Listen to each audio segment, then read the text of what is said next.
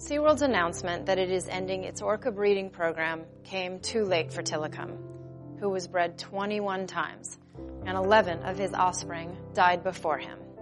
His life was tragic and filled with pain, and the lives of the animals forced to remain at SeaWorld's tanks and exhibits will be as well. Tilikum should be the last orca to die in misery at a SeaWorld amusement park.